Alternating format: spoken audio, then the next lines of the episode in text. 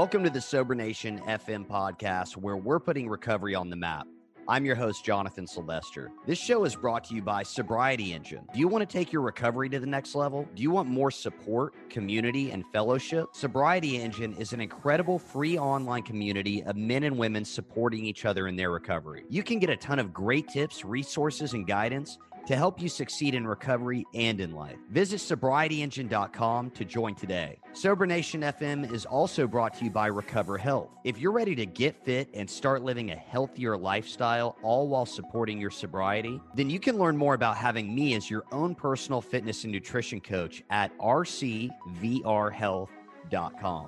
And whether you're listening to the show on Spotify, Apple Podcasts, or watching on YouTube, please share this with your friends follow, subscribe, and leave a review. Nation, let's hop right into today's episode. Today, I'll be joined by Jennifer Jimenez, who is one of the nation's leading voices in addiction recovery and has become a regular fixture on social media as well as numerous television networks.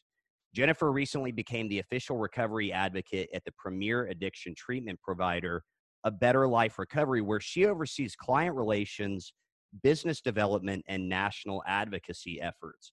She also has an extremely impressive modeling and acting resume, which includes appearing in several TV shows, music videos, and films, which we were talking about just a moment ago.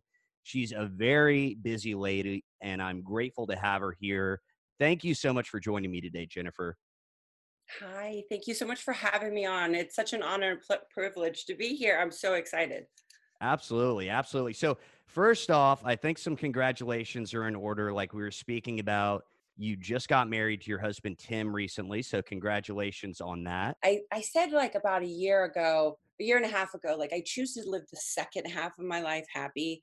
And um, you know, I had a lot of endings happening and and I remember getting on my knees and praying and saying, God, it was like yet another bad relationship, five years. And and like I just went, I, I don't want anyone in my life. I know you're gonna bring me someone, but not right now. And when you do, make it just be the one. And I had, I mean, mm. be careful what you pray for, you know, and you ask for. And here came, you know, Tim like nine months later into my life. And I had done a lot of healing again. And I learned the lessons before.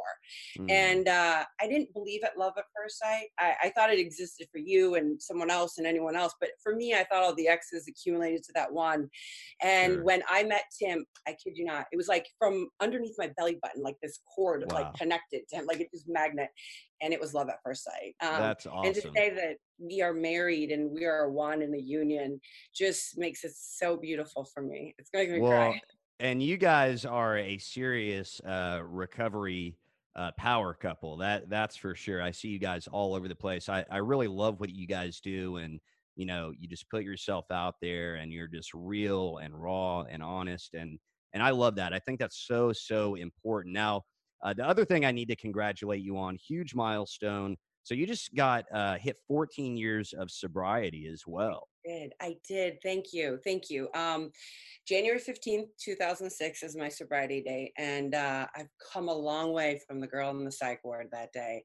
I ended up trying to hang my, I, I actually hung myself that day. Wow. Um, wow. And I just remember, uh, I, am just diving in. Like I'm just raw yeah, real. Get, get in there. So like I could make it get pretty, it, yeah. but I'm just going to dive right in. in um, I um, I I think about this all the time, and I speak about it so I don't forget. You know, I, I purposely don't forget. I choose not to forget because I don't want to ever go back to that. Um, I um I, I remember going in the psych ward and the double doors slamming shut and all that from the locks and there was a line friends and family couldn't cross my mom was behind me crying there was wow. two techs holding me up and i saw this guy on the right hand side and his eyes were rolling back in a chair and he was drooling and i was just like how did i get here? Like how did me of all people get here? And there's a mm. guy down the hallway and it felt eternal like that hallway like so long it probably wasn't. But he was screaming he was getting tackled by two techs he was trying to run down the corridor naked or the hallway naked god bless him. And um, I was just like, I felt like dead woman walking, you know, just wow. so broken and shattered. And, you know, my first drink was when I was 12. And from 12 to that day, how did I get there? You know, I just wanted that relief.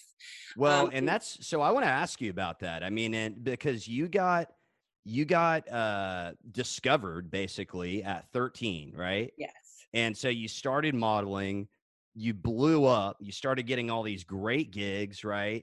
And, and so, at what point did your addiction start, and how did it progress over time for you?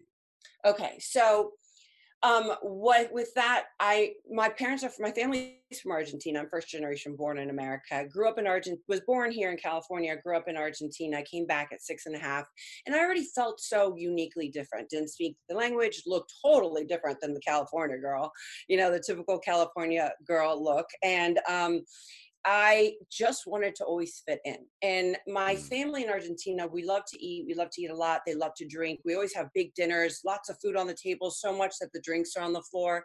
And this mm. visual, I remember the more they poured, the longer the parties lasted. Okay. I remember people having fun and drinking. Cut to, I'm 12 years old. There's a lot of shit stuff going on in my family and trauma and parents are splitting and all this stuff is happening. And um, i just wanted to feel like they did in argentina happy.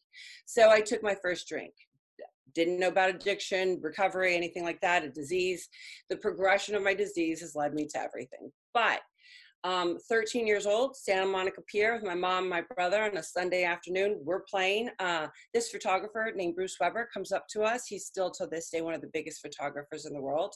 And he said that I had the right look and if I could, you know, do this thing that he was shooting the next day, it was for a big designer my mom, we're from dirt roads and donkeys, you know, like totally different yeah. than where I grew up later on in Argentina. So my mom didn't know any better. And of course, you know, she was hesitant. I convinced her to let me show up the next day. And literally, Jonathan, my life went from growing up in dirt roads and donkeys to becoming a supermodel overnight. I've wow. that job um, I ended up doing for three weeks. Then I did a movie um, with uh, a documentary on Chet Baker, and it actually got nominated for an Oscar for Best Documentary. Let's Get Lost. Um, it's wow. what it's called. So my first real movie is a, an Oscar nominated movie, which is kind of crazy to say, but I didn't know about that till years later. So drinking i was five six when i got discovered. I'm 5'10 now. So my body started developing you know and, and i'm latin so i'm curvy. And you know all the eating disorders kicked in and drinking you know i was i was doing a lot of that and i was trying a lot of drugs. But i was kind of like a trash can nothing really stuck cut mm. to i'm close to 18 years old um, it's the 90s you know it's it's it, you know you have to be you know the waif look came in all that and uh, cocaine was introduced to me okay. and um, that for me is like i'll never forget like when i took that first drink i mean that first i did that first line it was like I got a heartbeat for the first time. You know, like it just, for me, cocaine is my drug of choice. And cocaine made me feel okay. In the end, mm. cocaine betrayed me, you know, and it brought me to my knees.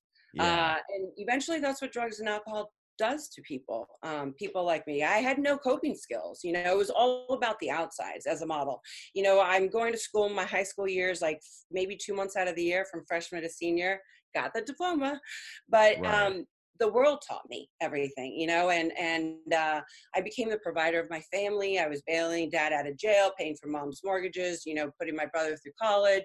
I felt very responsible and i'm so grateful my mom traveled with me as much as she did but at times she couldn't travel with me because of my little brother in school. So the agents would promise my mom world that I'd be looked up after when I landed in a certain country. Sure. And I'd land in those countries and I was all alone. And there was no one taking care mm. of me. I wasn't living with anyone. And in those times I saw and experienced a lot of dark things. So again, okay. more drinking, more using, and, and that really helped. You know, I it's amazing when, when I hear stories from everyone who's, you know, in, in recovery or an alcoholic or an addict out there using, when they talk about their traumas, it's like, it's amazing how we've survived. Absolutely. Yeah, absolutely. Yeah, we're survivors for sure. I mean, I think it's incredible that, you know, I'm sure with the things you've experienced, with everything I've experienced, I'm sure a lot of the listeners have experienced. I mean, we are walking miracles, uh, yeah. you know, for sure. There's just no other way to put it. So, at what point, I mean, you know, I think it's important. You were talking about your family and you were saying, you know, that the party kept going, you know, the, the more the drinks were getting. And I think the truth is that, that sometimes we kind of, you know, push away it's like this stuff was fun at first you know that's why you know the book of alcoholics anonymous like it says we did this because we liked it you know we drank because we liked the effect produced by alcohol. So I, I mean my question is at what point did things start to really turn? I know you were saying you were experiencing some dark things sometimes when you were away from home but at what point was this did you start to think like, okay, this might be a real problem for me, or or this is becoming an issue? Yeah. So I it's funny because I love that question and made me really think about those times when I, you know, I didn't know about Alcoholics Anonymous. I didn't know about programs or anything. Okay. So yeah. um the people that were, you know, the crazy, you know, the agents and the, you know, PR people, like back then it was like, you know, agents and all the everyone was giving you drugs and drinks and this and that and you need to be skinny and measuring tapes to measure my weight and scales and they make me cringe till this day but yeah. um when I remember when I was partying with the people that I knew were partiers, and they were like, you know, girl, maybe you have a problem. Like, maybe you should not do as much. Or wow. like, they didn't want to hang out with me. And I'm like, wait, those people are like telling me that I have a problem? Right. And like, wait, right. what? Like, I don't get it. They do it every day, you know, and yet yeah. I was doing it every day. Um, I remember people, I have a good friend of mine and he calls me head from back in the day, you know, and we're still good friends. And he's like, head, like, I do remember this or that. And I, I remember him saying like, head, you might have a problem, you know, like, and Hmm. I was like, well, what does that mean? Like, I don't, I didn't even understand, you know, except that I was playing games with myself. Like today I'm not going to drink, you know, today I'm just not going to do that.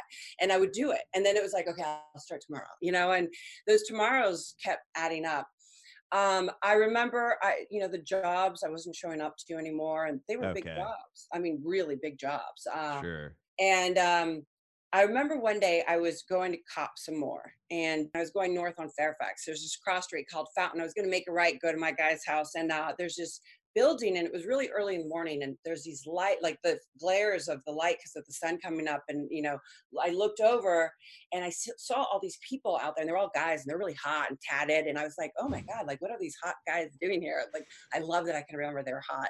And uh, I, I was like, is there is this a party you know because what are young people doing and there's a girl in the corner and she was smoking and she looked at me and she made eye contact she's like it's in here you know and i was like oh this must be an after hours like i can get free drinks and drugs like i've done that before right Sure. so I pull over and I walk into these, you know, it took me a while because I was jonesing to get out of the car, the paranoia. And uh, I go through these double doors and I hear people in this room and I open the door and all of a sudden there's a circle and everyone's speaking wah, wah, wah, wah, No wah. way. So you just accidentally walked into your first meeting? Yeah, I happened to have been at church on Fairfax and, and, and Santa Monica. I mean, on- in, uh, in, uh, in Fairfax and Fountain.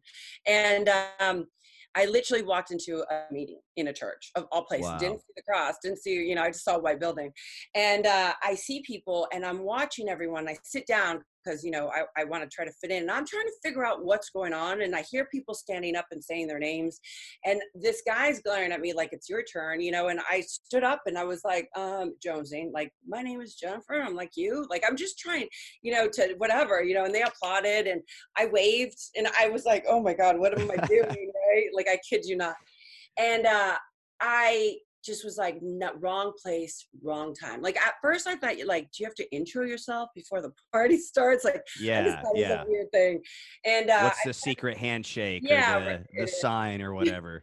Yeah. And I walked out. I ended up leaving. And as I was walking out, this guy behind me says, Jennifer. And I turn around, I try to be all sexy and seductive. And I was like, yeah, jaw grinding, grinding, nose dripping. He's like, you know, there's a meeting here tomorrow at noon. You should come. And I'm like, all right, cool, thanks. And I think like I'm thinking to myself, like, he so wants me, right? Um, and uh, I remember getting in the car and just going like, you know, maybe I should go home. You know, uh, I could sleep this off. Yeah, I'll go home for him. I'll sleep. I'll eat. I'll shower. I'll get up like I did, and I'll show up for the next day for him because he could be future boyfriend, husband. You just never knew then. Drugs, uh, sex, they're the same thing for me at that point. And I've done a lot of work till now in my life, but uh, Yeah. and you know that's what it was and um, i showed up the next day for him and Mm. i came in and there's all these people from the day before and they're all hugging me and i remember this one guy grabbed me really tight and was like girl you're not gacked out. And i was like what are these fake people doing? Like what do they want from me? You know they're being all fake and nice. And the meeting started the meeting ended and i've never seen him since I think that man told me his name was Dave. I'm not fully sure. I can't remember. But to me, that man is my angel, my Eskimo. All he was saying that day was keep coming back. You're welcome here. The seed was planted. And it's Wow. never been the same since. Wow, that's so cool. Yeah, I mean, and I I kind of got into recovery just with I mean, I don't uh, you know, now I don't think there's any accidents, coincidences nothing like that at all. I've just seen too many things happen to to even have that type of thinking anymore. And and that's pretty much how you know what you described. Very similar situation. You know how I ended up in recovery. So, you know, I, I want to ask. I mean, uh, what when you went into that first meeting? I mean, did you continue? Because I didn't. I mean, I went, and it wasn't even like I didn't even really have any thoughts. I was just not ready. So the the seed was planted, but I'm curious, like how much more pain, or or were you just like, were you in it? Were you going at that point? No, well, I kept coming back, and what, Okay. what happened was I cleaned up, and I cleaned up really quick. Okay. Um, I never did any internal work, and I call it making it shiny and pretty on the outside. I made it all good on the outside, but that hole, that void, what we suffer from is a spiritual Yes. malady, got bigger and bigger and bigger on the inside. But I was so, I've never said this out loud. I was so used to that. Though. Like I was so Mm. used to making that hole being big in there, but it was just getting bigger, but making it all okay. So it didn't seem any different, if that makes any sense Yeah, um, absolutely. And in that process though uh i wanted to switch from i wanted to end modeling before modeling ended me and i wasn't having fun anymore. I hadn't been having fun for a long time in modeling. So i studied and i loved being doing that first movie i did you know and being part of and my voice mattered because as a model my voice never mattered. I was just a hanger i was i was replaceable. There's always 20 behind me that were tighter younger you know hotter. This is what they taught me you know back then. It's different now today thankfully. But um my voice kind of mattered as an actress, you know, and uh, I started studying intensely, and I got my first movie, which is a movie called Blow, um, and um, that was like my breakout performance, and got all these awards. And the irony of me playing a coked out Colombian drug lord's wife from the '70s, Yeah, I was thinking about that.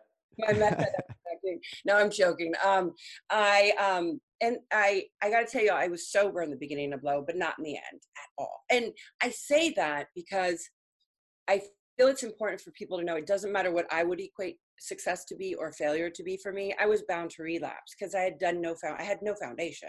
I had done Okay. no inner work. So the revolving door, that vicious cycle started for me, you know, and uh, I'd go to the rooms from your previous question. I'd go to the rooms when I thought the going was going tough, you know, and I'd clean up and I'd get back to the game again. I'd go back out. And again, I would do maybe one, two, and three a little bit, and that was it. And then I'd relapse.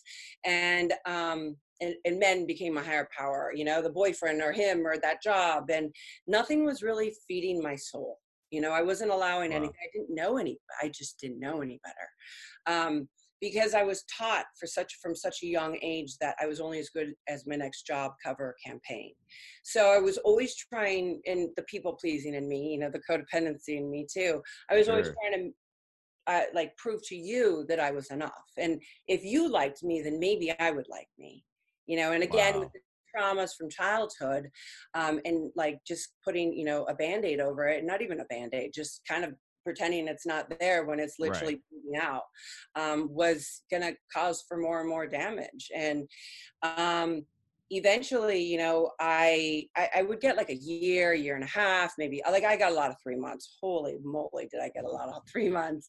But um at one point you know i'm at top of my game i'm back in you know i'm the it girl in hollywood vogue details cover of this magazine that magazine doing every red carpet all the award season stuff and every you know i'm just doing everything and i can't stay sober to save my life and and again it's that spiritual malady that like inside because there's many bottoms a lot of people go oh they haven't hit a bottom like i still have bottoms out there i know for sure i still have a bottom or five left in me now do i yeah, have a I'd agree. comeback? I'd agree with that big Yeah. time. come Yeah. back i don't know i don't even want to think about it like i can't even go that i just know that i have another bottom Mhm. because it's it's about that spirit that hole it's like that inside like so i lose a job so i've lost them before you know what i mean? Like that's where the Right. addict mind goes. Um so i uh, my mom and my best friend brandi glanville who was on the housewives she they told me I go to treatment.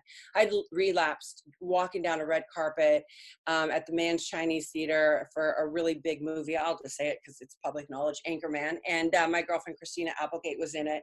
And uh, I'm going with down the red carpet with a friend of ours, and uh, he grabs me and kisses me. I grab him, kiss him, and the next week we're on covers of tabloids, and we're like the power couple.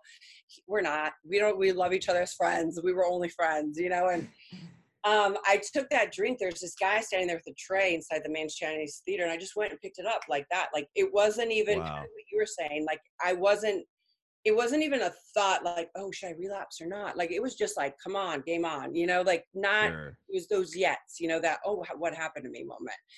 And in 11 and a half months, I ended up having a mini stroke, um, disconnected my jaw in a gacked out moment, blood dripping profusely. My life. Oh my God. Was just dark and they said i need to go to treatment and i looked at them with my jaw disconnected and the way i just described myself and said treatments for losers i literally said those words and they said we don't want to watch you die like this you got to give yourself a shot so I went on a two week run and I ended up checking in two weeks later.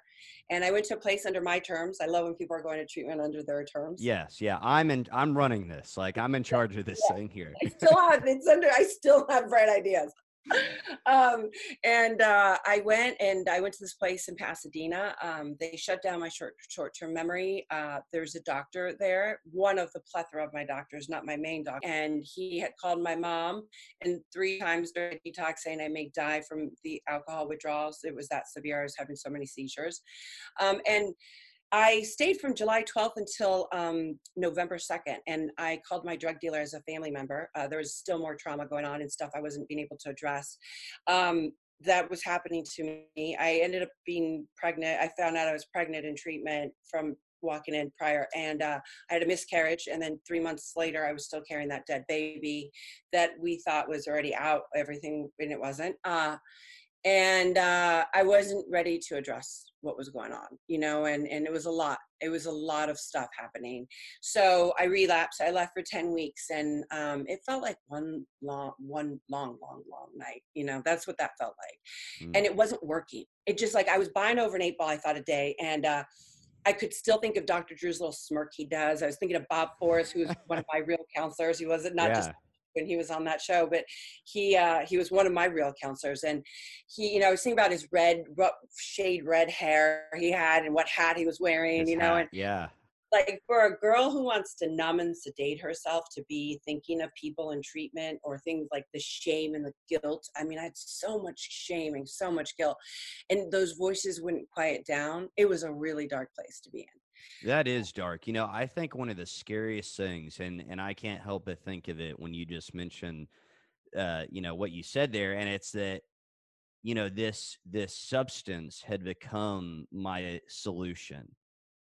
You know, like you said, like you finally felt like I found this thing that like fixed me, right? It filled that hole that that felt empty, right? And but then when that stops working, that is just it's like what do I what do I do now? Like, you know, where do I go from here? So uh, I do want to ask you, you know, there have been a lot of, you know, pretty high profile and celebrity uh, drug related deaths in the past few years.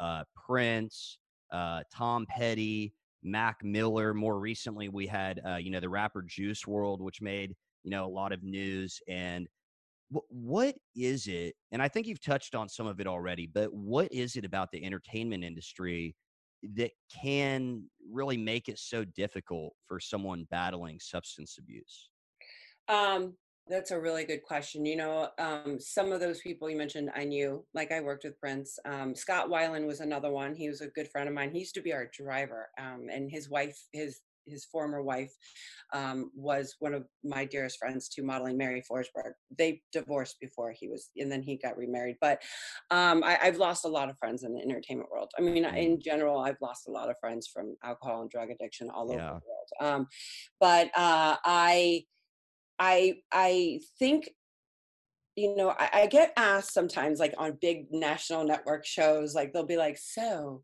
Hollywood brought you down?" Hmm? And like, or like, did you spend your millions on drugs up your nose? I'm like, no, fool. well, I didn't spend it up my nose on the lifestyle. Like it was the lifestyle and drugs, you know? Yeah. Um, and letting people, you know, I I let people take advantage of me too. But what I really do believe, um, from my experience, is Sure. um, and from what I see from friends that I know, is that Hollywood doesn't bring you down.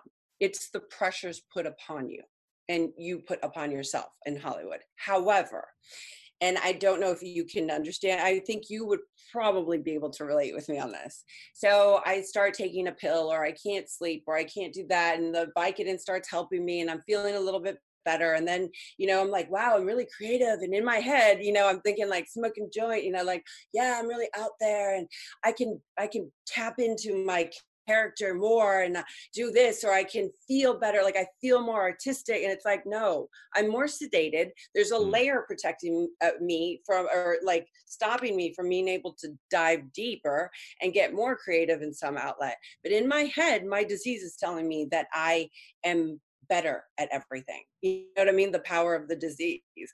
And uh, i call it changing the world sometimes kind of syndrome and Mhm. it's not you know and so then you know you need uh you know people are like oh you have add like who doesn't these days right? So take a pill for this and then you're taking that and you're like i feel really good and i've done a lot and all of a sudden you go i'm gonna take another one and then you're taking another one then you're taking another one. So uh it it, it it's it's interesting because like you become you know it's so easy to get prescriptions. You, i can go to any doctor today and get a prescription.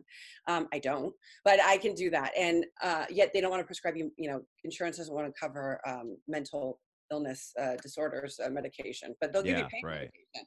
Um, and uh, you know, I think that people just put a lot of pressures and agents and responsibility and uh, managers and you know PR people and and this person and the producer wants you to look a certain way and they want you know that you know designer wants you to fit into their clothes for that season and you're always you know you're just not comfortable in your own skin and it's kind of like take a deep breath you're okay Mm. you know and i feel like in this day and age in society doesn't matter what job you're doing um, or what role you have in your life whether you're a housewife or if you're you know a student you know parents want you to do really well and you've got to you know exceed at a certain level and it's just a lot of pressures that are pu- putting upon ourselves instead of like kind of just going you're doing really good you know, Yeah. I've learned Yeah. my new words are I'm doing the best I can do with what I got right now.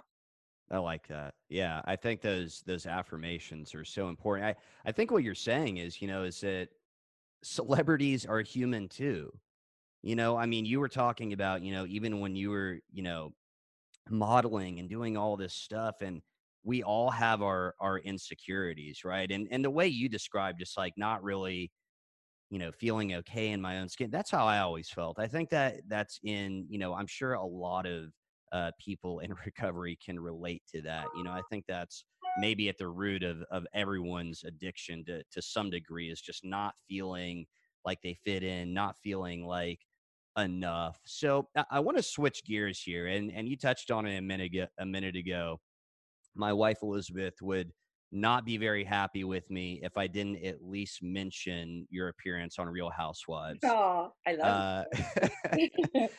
so I, I want to bring that up because I, I think that the fact that there are women on such a popular show uh, who are, you know, on one hand, like, you know, are so glamorous and have all this money, but at the same time, now a few of them, or a couple of them at least, are starting to to open up about being in recovery. You know, in my mind, that says a lot about the stigma of addiction, at least beginning to change. I mean, and it feels to me uh, like being sober is kind of the cool thing these days, almost. I mean, it, it's mentioned in a ton of shows, movies. It's all over the place. We've got big celebrities now, like Brad Pitt. Um, I was just reading about Jessica Simpson. She's come out with a memoir talking about, you know, her struggle with addiction and, and getting sober.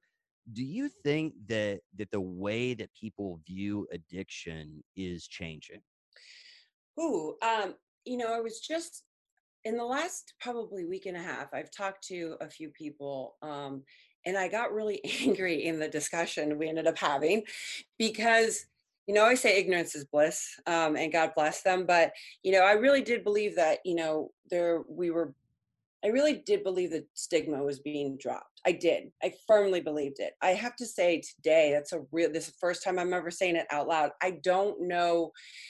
I feel like there's still a lot more work we need to do to break the stigma because people are still saying, like, not my house, not my town, not my daughter, not my kid, not my husband. And yes, your husband, yes, your town, yes, your kid, yes, your, you know, it's happening everywhere, you know. I feel that there's been a lot of work that's been done for the positive in this movement. I am so honored to be part of this movement. Um, I'm proud to say I'm in recovery. I have no shame whatsoever of who I am, where I came from, and where, you know, what my life is about. I have no shame saying I'm in recovery at all. Um, and I learned to stand in my truth. And the more we all empower each other as we're doing right now and talking about it, the more this is going to keep moving forward. You know, it's a forward moving motion. Um, I'm just kind of a little bit shocked lately um, to hear that there's still stigma happening, you know, and, the, yeah. and that's where I'm just kind of like, I want to shake people, you know, going like, it's happening. It's happening in your home, in your, in your, on your block, you know, like it For happened. Sure Absolutely. Yeah. So I, I mean, and I, I'd agree big time with what you're saying. I mean, it, it is awesome to see people that, you know, before, I mean, I could almost guarantee that back in the day, Brad Pitt would not be talking about struggling with addiction or getting sober or, or anything like that. You know, I mean, he would probably, it would probably maybe ruin his career you know, just eh, because it'd be like, oh my God, this guy's going off the rails and we don't want to work with him or, or whatever, you know, kind of be blacklisted almost. And even though that's hard to think of about you know, with Brad Pitt, but you know, I mean, it's it's possible. And now it's like people are so open about it, so that's great. But I think you're right. Like there is still this no not not me not my family like you said not my kids not my husband whatever and it's like, I don't know anyone that has not been affected by this to some degree. I'm so glad you're saying that. You know, period. I, I really don't know any anybody, family member, and and so you know it's interesting because I, I was just going to say real quick that like I remember sitting back and judging other people before I got sober, you know, seeing people in recovery like, God, what a, you know, kind of like you were saying, what a loser, you know, whatever. And so I can see how we kind of like talk ourselves into, you know, I'm the person in recovery now. So I can see how, you know, people that think they're not being affected by that, I can see how they're like kind of building that story up in their minds, even if it's in their family, like crazy, or their best friend is struggling, or it's like, no, it's not, you know, I don't know what that's all about. Mm-hmm. Yeah, I, I, I know it's true. And it's so wild because um back then you know I, i'm grateful i broke my anonymity and it just happened to be on a tv show you know and, and i had no other option you know by once i, I realized my anonymity was being broken literally on a worldly scale. Um, and uh, I get, I've gone, like when the shows were coming out, we had VH1, Dr. Drew, we didn't know what effect this was going to do, right? And how much response we'd get. Sure. And the first season, it was like 10,000 emails a week for me. And I was like, wow. whoa, what is this? And how do I resp- press reply? Like, I didn't even know how to use a computer that well, you know? Um, and I just remember hearing people in Australia and and and um, and all over the world, South Africa, all, just Europe, everywhere, like, and they still reach out to me and saying thank you. You know, that was me, or that's my family member. What do I do about this? Or I couldn't stand you on the show, but now I get it. You know, or and things like that. And what I realized from that was that there's not a person that's not affected by an alcoholic or drug addict mm. all over this entire world because it may not be it may be you or it may not be you it may be your loved one your neighbor your hapless passerby employer employee a friend someone you know is affected with drugs and alcohol in in the disease of addiction therefore yeah. you are in the disease with them and make mm. no small like joke about that because it's true if i i love addicts i am an addict you know and and I work in addiction, so in the recovery space too. So I'm around it all the time. So I have to like really kind of go, wow, am I in the disease with them? And I have to, you know, thank God I have a lot of tools. That's what I got to say. Is I got a lot of spiritual tools I work with, and I got a sponsor, and I still go to three, four, or five meetings a, a week. It's important for my recovery, and I have I done that always? No, in the last 14 years. There's been times where I hadn't gone to meetings for maybe once a month or something, and it was dark, you know, and, and I have to be really honest about that too, because I have gone through those times and I don't want to go back to that either. No, I'm I'm with you on that. Eh, so I want to ask you because you were just talking about, you know, kind of being thrown onto this TV show like you did you didn't I don't want to say you didn't have a choice, but that yeah. that's just how it happened, right? Like you were out there. You know, here I am I'm this basically, I mean, you're almost just tossed in this position where you're a recovery advocate, you know? and uh, so, I mean, so I, I do want to ask, so, I mean, why is it important? I mean, what, once that happened, like you're out there, wh- why was it important for you to continue with that and, and put yourself out there and you know, besides the fact that that people were reaching out to you, like I, I know what it is for me personally, but why do you feel that's it's important to tell your story and and to say like, hey, this is this is what happened to me? Why is that important? Um, that, that's a really good question. You ask a lot of good questions. Um, I, uh, you make me really have to think. Um, I, okay, so I did have a choice, and what the choice was was Dr. Drew was one of my doctors. Mm-hmm. He predicted me dead the first year. He said I was a hopeless case. He said, just go through the motions with her. She's one of those that need to die for the rest of them to live. He knew that I wow. knew he had said that. I had taken over where I got sober in Pasadena. I started taking over all the meetings after a year sober. They made me secretary at this meeting and that meeting and started working, doing a lot of H and I. I was doing, and it, my life was all about recovery. My sponsor, who is like, I call her OG, like style of recovery she got sober in Crenshaw on 46 and Crenshaw on 96. When I left treatment after nine months sober, all I did was contemplate suicide and using the first year, like turning people like blue in the face. They'd cringe when they'd see me. I'd be like, I want to die, I want to use, I want to die, I want to use. That's all I would say. Mm-hmm. And um, they, my sponsor said, I need you to go to the meetings where I got sober at nine months sober. And like, that's where my rebirth really happened. You know, these people would tell me, sit down, shut the up and listen. And they're like, anytime I thought I had an answer or I wanted to share, they'd be like, oh, look what the pretty little princess has to say, what it was like, what it's like. You know, they'd be like, go shatter your sponsor. Like they taught me universal love. Yeah. So that's the foundation I got sober in, you know, okay. and um, it's all in the big book. It was all book studies, this, that. Women saved my ass, my ass and not my face. I'm grateful for that. Men allowed me to have the, you know, the the decency of having given me that space to get sober. I couldn't hug men for eight months or eight and a half months. Um, my sponsor said she was going to teach me how to use my words and my brain and my skills and stuff instead of my sensuality. I learned that. Um, wow. I, I mean, I learned there was a lot of things that weren't in the program that I needed to do as well as doing the program. I did GSR for like four years. I mean, it was crazy. Um, straight, rather. I still do commitments, but like I was doing things straight. And uh, my i took over the meetings there in the hospital and i was doing all these things and drew started giving me his high profile clients to, to sponsor for fun and for free and uh, he did that show sober rehab and he was doing right. some spin-off show and could i run the house and i was like i don't do reality shows I had moved out of LA. I had gained over 100 pounds at my heaviest. I weighed 267. I've lost like a total of 130, 140 yeah, pounds. Awesome. It fluctuates. And, uh, and that's a whole nother story in itself. But um, I called Hollywood chapter. Like I was done. I applied at Starbucks and Target. I didn't get those two jobs, but um, I remember my sponsor. I I did that at two and a half years sober, and um, she was like, I remember it was like an aha moment, and I said, you know, to her, I said like, well, what am I going to give them when I go there? I have no job skills. And she's like, just faith without works is dead. Go do it. And why don't you write down who you want to be and what you want to do?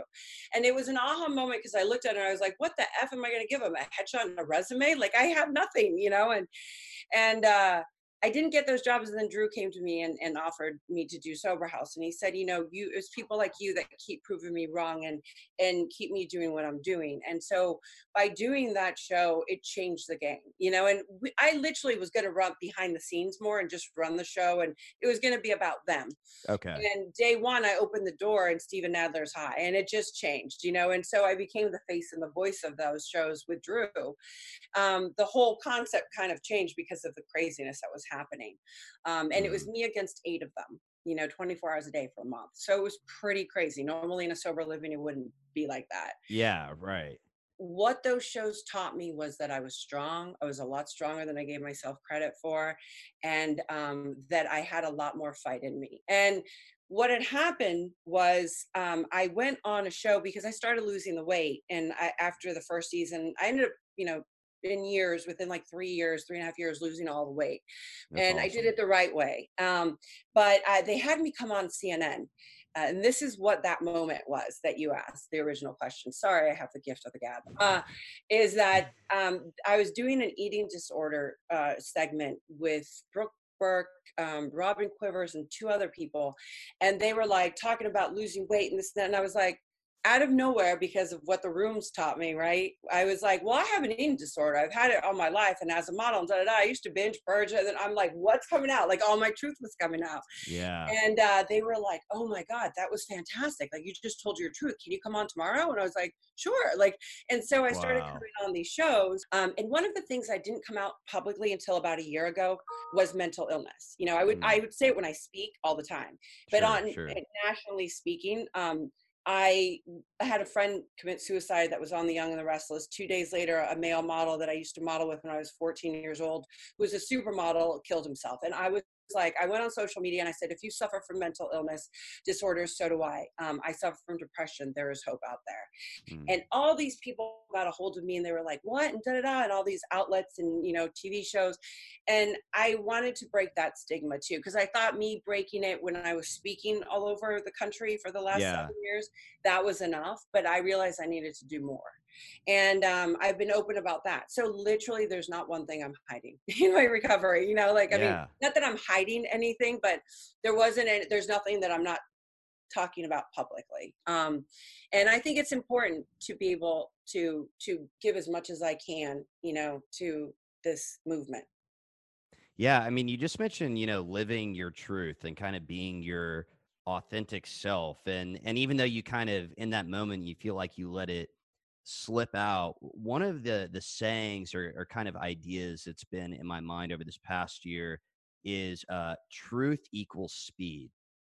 Like Ooh. truth equals speed at, at, to which i can get to the point where like i'm supposed to be or get to success you know? And it's like when we are our authentic selves like the stars align people see it like whatever it is i mean it just kind of works out. But i also think and what you just shared uh, about you know your journey it is such an important lesson i think it's it's and i need to point this out because like i'm just thinking wow that's pretty incredible you know i think a lot of the times we think like okay i'm sober now life's going to be great and you just described how you couldn't get a job at target yeah.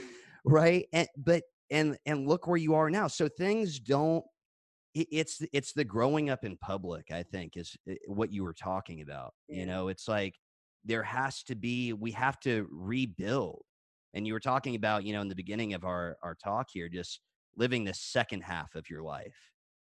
And it is like we have we're reborn we have to almost start over sometimes and i think that's for sure. that's so awesome. Yeah I, I thank you thank you so much like i um I don't have all the answers. The more yesterdays I put together, the more I know that. You know what I mean? like, and yeah. when I go to meetings and I hear old timers, they're like, "Man, that's great. It's so wonderful." Like, I'm like, "Really? Well, what manual am I reading? Because mine isn't all the time. Like, what is yeah. wrong with me? You know what I mean? Like, yeah. um, and I think it's because I I don't try to act like I have the answers. I know I have tools. I have tools. I have a I have a plethora of tools and people that I have more mm. time than me and even less time with me that are my circle that love me unconditionally. I have guides, I have mentors. I have I mean I have a plethora of things of of being able to pull from when I can't find the answers. Um, and that it's trials and tribulations. I mean really I'm just a teenager. I kind of like that one. yeah, yeah. Um, but it is a rebirth, you know, and it's not it, there's been years like uh, somebody asked me the other day like how's it been for you? And i said well you know five uh, my head you know they say you pop but they didn't tell me i was going to start all over and i did. I mean one i came out of a coma. Five i was like whoa like i'm really doing this recovery thing. And um and seven was like magical. They say there's a lot of things that come with seven and it's a magical year. You should look it up because you're going to have it. Yeah coming uh, soon and then 10 i remember this old timer i was going to do this show and he was in recovery and he was like how you doing girl and i was like I was nine actually, and I was like going into 10. and I was like, I'm just really angry. I'm bitter and I'm angry. And he's like, as long as you don't blow your brains out and you don't drink or use, you'll be fine. But you got to try not to blow your brains out because it gets dangerous right before you hit 10. I'm like, what are you talking about? I had to go back into intense therapy at 10, like, and I'm grateful for that. And uh, 12 to 13, I was turning, getting close to 13. 12, like I was saying earlier, it was the year of the endings in 2018 for me. And um, I literally, at one point, um, I think it was like November or so, was on my third floor in Florida in my balcony and I was like I should just jump. Like who who no one would care anyways and I went whoa. Like the fact that I actually contemplating for a minute like and it was just a fragment of a sec- second that I said that. Yeah. Suicide freaked me out because I'd never thought about that. And uh, I got on my knees and I was like, God, give me a sign. I'm not getting up till this obsession leaves. Like it really, really scared me. And I had to, cl- I've been very honest about that to people. And 13 was just my magical year. I met my husband um, and we started, you know, we had, I'd been, I went to Florida seven years ago for a photo shoot, didn't know it was Capital Recovery. Life changed for me, launched a magazine. Then that magazine no longer exists, but I started speaking all over the country. And literally every month I was on like eight planes, 12 planes, like just speaking speaking and speaking. I've been doing this on my own. Um, I meet my husband, Tim Ryan.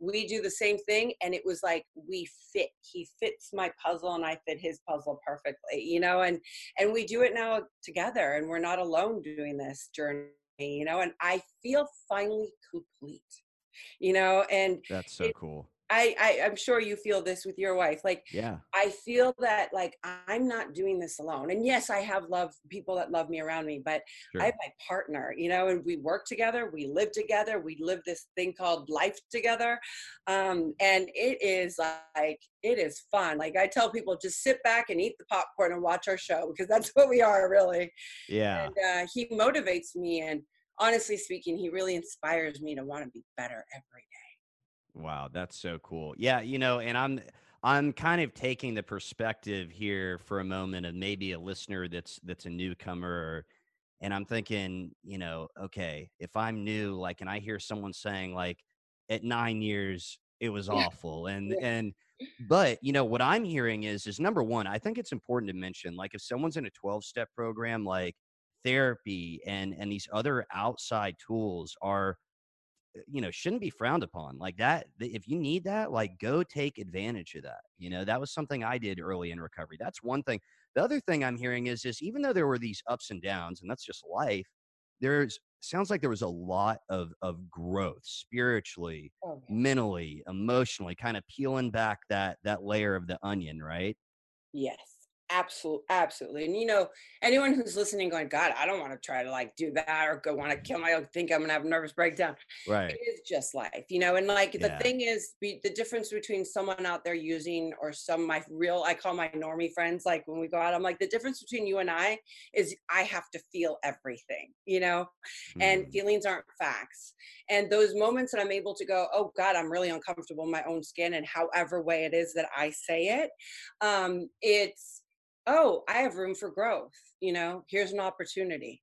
Um, and it's not always in those exact words but right uh, right. but they're there that's the feeling you know um, my life the first again the first year was like i came out of coma. I literally believed this is what the old timers would tell me and i still call my friends or i'll ask tim to say just tell me you believe. Because they would tell me kid believe that we believe. Just believe we believe. That's all i would hold on to. Um, and you know there is no shame uh, you know whatever way like i Delray gave me the opportunity. I called it my healing land. It can also be the opposite, but I never experienced that. I would go on dates with God. You know, my understanding, I'd go to dates with God on the beach, and I like found, you know, I'd go and swim with the mermaids because they exist. And uh, you know, I would just do these things that, like, for me, is my healing thing, my wellness, taking care of me moments. And um, and I still do that. You know, and I need my time. You know, and I need to do other things. And the program has helped me immensely. It still does. There's other ways of getting sober as well you know and, and, i'm not here to like say condemn it or not condemn i'm just saying there's whatever way is going to work for you is going to work for you then do it you know i i um i I feel that there's always, you know, two years from now, who knows what my life will be like? You know, I mean, the sky's the limit, and it's also going to take a lot of work because it's people like you that told me that, you know, if I was sober and my li- my will was aligned with God's will, that I could become whoever I wanted at any given time. I still hold on to that, especially when I get a lot of no's from people. You know, I'm like, uh uh-uh, uh, because it's people like you, Jonathan, in the program that told me that I could become who I want. I may get a lot of no's, but I'm going to still have to work through it and just change my goals or change the plan of my goals, rather, not my goals, but the plan of it. Um, you know, I remember I was doing all these reality shows and I was doing the housewives, I was doing the rehab shows, I was doing this other show, I was doing a lot of CNN, and I was like, I want to get back into acting. People are like, no, no, no. Interns of interns were saying no to me. Hmm. And um, I just kept going, Mm-mm, gonna, I'm gonna keep persisting. And I, I finally got an agency in my third audition, I got my first movie back. And I put it on hold. Um, and about, it's been about like three, three and a half, almost four years that I've put acting on hold. And I've been holding on to it for about a year and a half that I want to get back into acting. And six months ago, I said to Tim, I was like, you know what, babe, I got to tell you something. He's like, what's that? And I was like, I think I want to get back into acting. He goes, baby, go live it. Go live mm-hmm. it. Let's do it. And I held on, but I didn't say it universally. I believe in vibration in the universe as well. Yeah. You know, all these things. Yeah, I think yeah. that, you know, what comes out of my mouth, I need need to be very careful because experience has proven to me that it does come true. Um, and I said in November, the end of November, like I want to act again. I'm ready, you know. And uh, a week and a half later, I got a call and I got an offer. No and way. So yeah, like it's great. Not it doesn't come that easy. It's not always that easy. Yeah, right, right. A lot harder after this. Um, but we're I'm meeting with um, one of the main actors on Friday. We'll see. I'm not allowed to say anything yet, but I'm really excited. Like because if this ends up not happening, then there's another opportunity. But like yeah, again, like you're breathing. There's life. There's hope. Hmm. Um, how are you going to do it? And oh her life looks easy. Like it's not been easy you know i i'm the girl that ended up by the way hanging myself that day. I'll finish yeah. the beginning of that story. Um, i got they forgot the belt that day and uh, i put my belt through one of the objects on in my room. I secured it and i put my neck through there. And when i came to i was in a five point strap and I was so upset because I couldn't live and I couldn't die correctly. And I was stuck in this hell of a vessel called me. And uh, because of the fixation, I couldn't speak, but my brain worked perfectly. It took me three months to form sentences. I shook profusely my hands and my legs for nine months. I would lean over on my bed and I'd go right foot and my brain move and I'd fall. I was in a wheelchair. From a wheelchair, I went to a walker to a cane. I freely learned to walk five, six months later. I peed and pooed myself all the time, so I was in depends. So that's what I looked like when I got sober. I remember this day, I was in a wheelchair by the window. Um, and they had open meetings at the place I went to, and I could hear everyone underneath. It was the I was on the second floor, and I could smell people smoke, and I could hear this chatter, and I felt this feeling that I literally did not understand. And in my head, I said to God, Is it humanly possible, God, for a girl like me to ever feel whatever it is that they're feeling down there? And if so, I'll go to any lengths. And that girl that said that that day in that wheelchair still resides so alive inside of me. So I don't take a moment for granted, you know, and like maybe I'll take half a second for granted every now and then, and then I'll catch myself, you know, before that moment happens. But you know, I, have come a long way. Waking up at 14 years sober, I just started crying in Tim's arms. I was like, I just can't believe it. Like, it's a miracle, you know, and this isn't because of my doing. You know, God had a plan, and He's using me to keep you know moving spreading the message of hope and trying to keep helping people and speaking all over. Like tim and i go all over the country and we speak and we talk to high schools and corporations. And you know the other day we were speaking to 2500 kids and 800 of them of them got a hold of me on, on dm on instagram.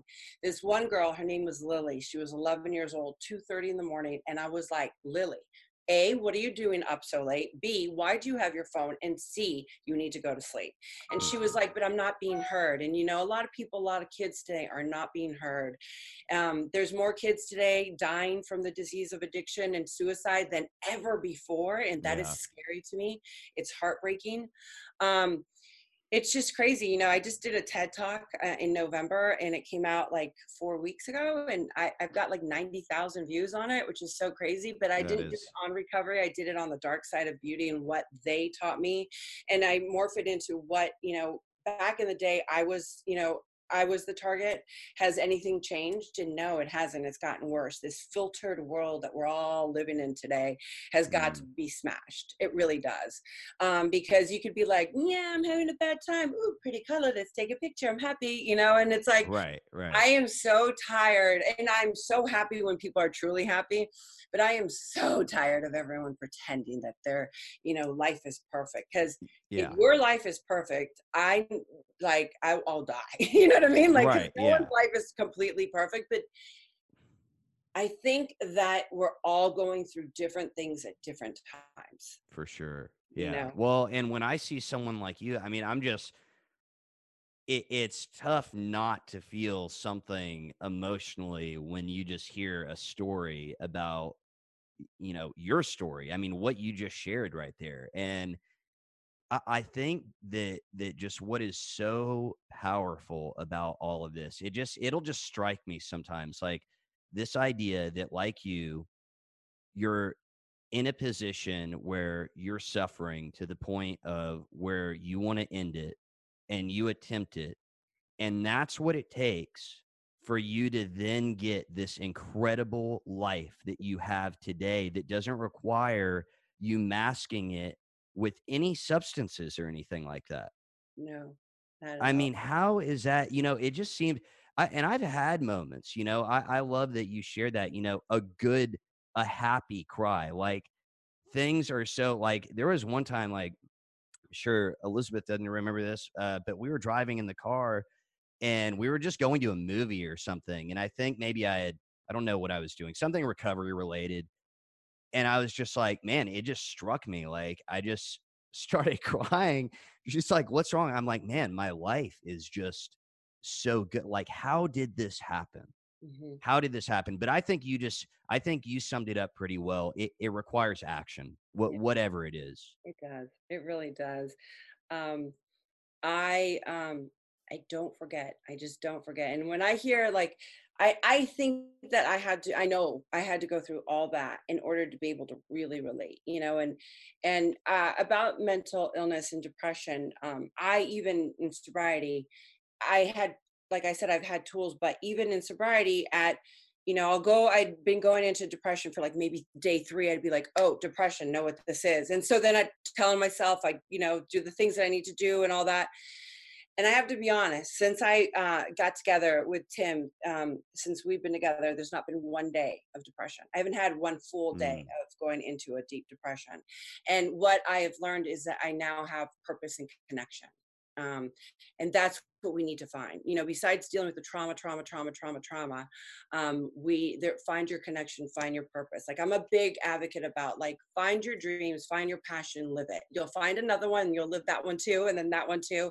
You know, I fit no mold. I'm not just an actress. I'm not just a super mom. I'm not just a recovery activist, a- advocate. I, you know, I'm not just a speaker. I'm many things today, and that's what I can be because you guys told me I could become whoever I wanted, you know, and and um, I I think it's important for people to know that because a lot of addicts and alcoholics suffer from mental illness, like 75% of us. And sometimes yeah. we walk around life undiagnosed. And I did, you know, and I'm not saying that's what you are, you know, but you might right. want to take a look at that too and bring, bring no shame to that one either. Um, it's yeah, okay. there's, there's help for that.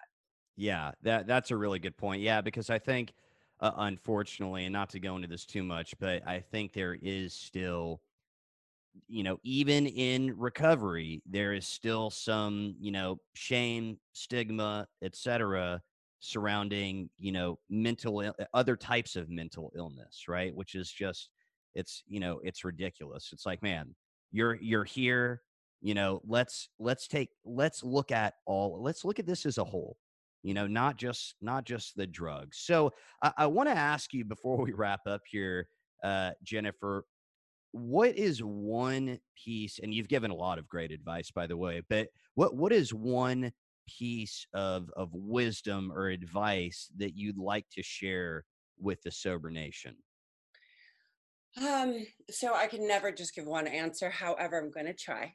Okay. Um i encourage someone who's out there struggling right now or contemplating having a you know if someone's going through a really bad day or like doesn't know if they want to do this thing called recovery i encourage them to try to get to know the person that they're trying to kill before they kill him or her because they might realize that they're loved and that they're worthy of being here and that they too have a story and it's up to them how they want to tell the story and that i can on- honestly say that i love them and i expect not a thing in return. Knowing that i have many trudging with me is is is my payback. Um and um really i guess what they told me dream big you know do the work mm. dream big. That's incredible incredible advice and I, I appreciate you coming on. So you can follow Jennifer on social media, of course, and you can learn more about her work with A Better Life Recovery at a betterliferecovery.com. Thanks again for coming on with me, Jennifer. This was absolutely awesome. Thank you. Be sure to check out the show notes for all the info from today's episode. Sober Nation FM is brought to you by Sobriety Engine. Sobriety Engine is a free online community of men and women supporting each other in their recovery. Visit sobrietyengine.com to join today. This show is also brought to you by Recover Health. If you're ready to get fit and start living a healthier lifestyle while supporting your sobriety, you can learn more about having me as your own personal fitness and nutrition coach at rcvrhealth.com. And again, whether you're listening to the show on Spotify, Apple Podcasts, or watching on YouTube, please share this with your friends, follow, subscribe, and leave us a review. Nation, thanks for tuning in, and I'll see you next time.